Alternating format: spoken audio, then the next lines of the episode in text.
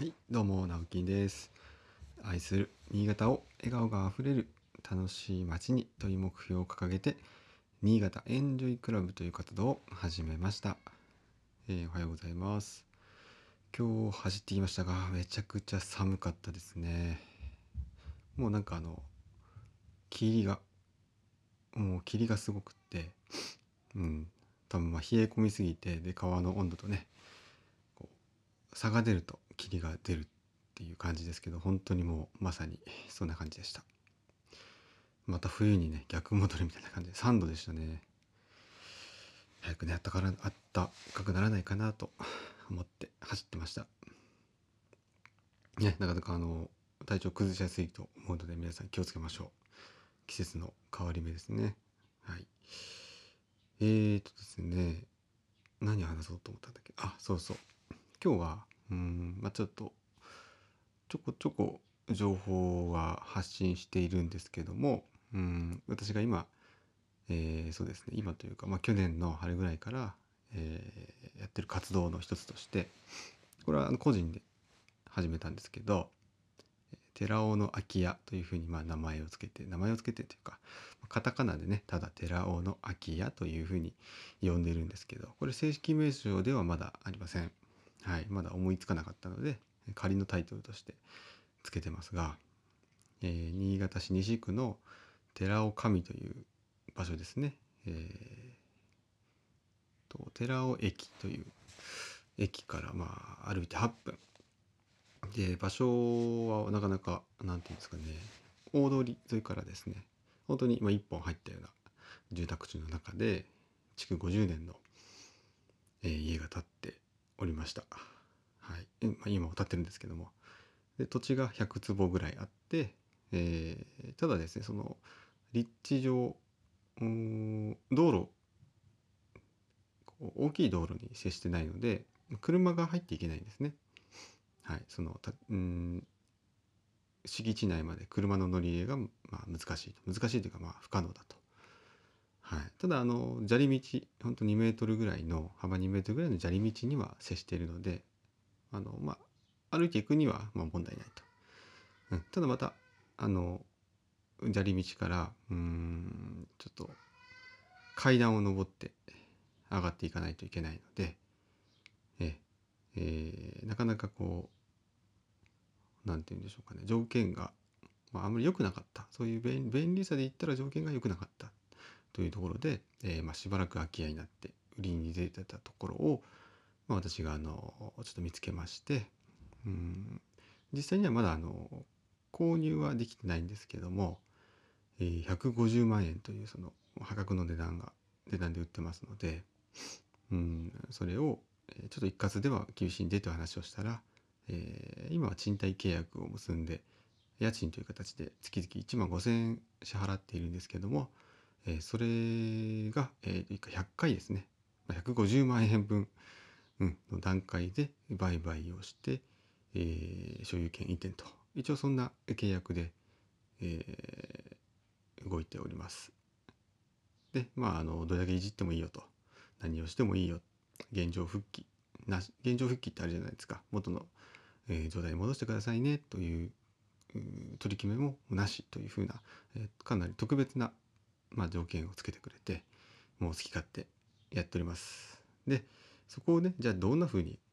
するのかというと、まあ、空き家を、えーまあ、小さいね子供さんが、えーまあのびのび安心して遊べるような子供の遊び場って言ったらいいでしょうかね。はいまあ、ちょっと公的な言い方すると最近はあの子供の居場所というふうな位置づけになるんだそうです。はい、であのーまあ、まだまだこう私もねこのこんな事業ってやったことないので、ね、ただあの建築はずっとねやってきているので建築的なまあそのどうやって直したらいいかなとかこういうふうな空間にしようっていうのはあのもちろん自分でやってるんですけども、うん、やっぱりその運営とかそういう施設運営とかましてやまあそのね子供まあ自分5歳2歳0歳3人子供がいますけども、まあ、同じようなあの家庭の方がねあの子供を連れて遊びに来てくれると。でまああのじゃあなんでこのそんな場所を作ろうと思ったのかっていうところなんですけど、まあ、まずまずあの大前提としてもうあの私建築業、えー携わって1 5 6年とかですかね結構長いんですけどやっぱりあの空き家問題っていうのが、うんまあ、ある時から叫ばれ始めて、まあ、もう久しいですけどねもうずっと言われてます。うんまあ、かなりえーっと古いデータかもしれないですけど3年前4年前とかで、えー、17%全体の、うん、家の17%が空き家になってるという、まあ、そのその時ですよねだから今は多分もっと増えてますもう年々年々増えてますね。これ新潟だったかな？新潟でだったかな？全国でちょっとすいません今うろ覚えなんですけど。多分あの本当に2割近く存在する家の2割近くが空き家になってしまっていると。これはもうあの人口が減っているとか、えーその割にまだまだ土地を開発して新しく開発をして分譲地にして新しく家を建てている現状がありますよね。まあそうなったらあの古い家余るよねっていうのはまあ当然の話でこれはもうあのどうやっても止めることができないじゃないですか。ただやっぱりあの空き家ってそのすごく困っているのが地域の近隣の方だったりとかあとはそのそれを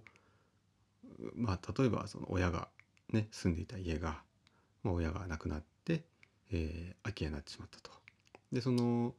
まあ、子供がね、えー相続をしたんですけどももう子供は県外に住んでいて全くその活用できていないとか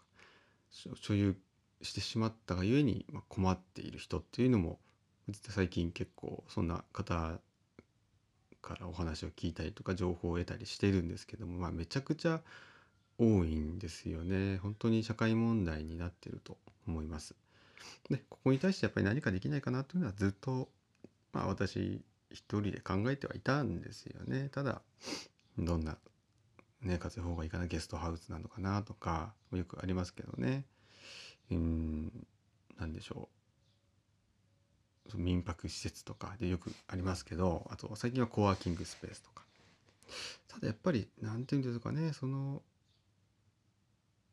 そもそも家だったところなのでうん、まあ、作りが、えー結構決まってたりとか間取りがあまり変更できない特に築30年ぐらい前後の家ってそんな感じの家が多いんですよ。で私今見つけた築50年なんで割とこうおおらかな昔の作りしてるのであのか買いやすかったんですよね。はい、ただ20年30年の家って結構使い勝手悪くてそんな家はちょっと難しいんです正直私でも難しいなと思うんですけどだったらもう50年60年100年とかもう古い方があのもうずっとずっとやりやすかったりは実はします。はいまあ、あの構造的な問題っていうのはもちろんあるんですけどそれは、まあ、私専門家なので考えながらやりますよね。であの、まあ、そんな考えを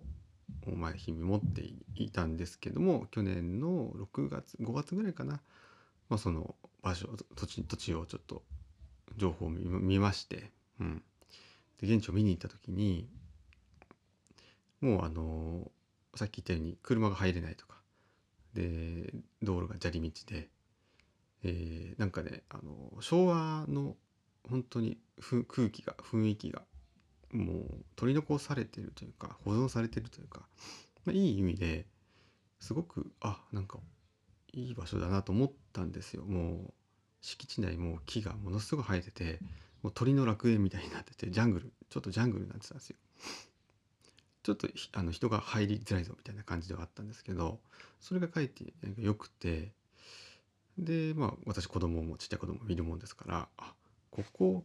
車も入らないから安心して遊べるよなっていうふうにもう一番最初に思ったんですよねそのイメージが浮かんだんですよ。でそれでじゃあ本当にそういうふうには変えられるんだろうかとかはいまあその後もいろんな実はゲストハウスにしようかとかなんかいろいろ考えたんですけど、まあ、最終的には、うん、あの子供の遊び場ちょっとしてみようということで進めております。はい、えー今日があなたにとって笑顔あふれる一日でありますように。それではまた。バイバイ。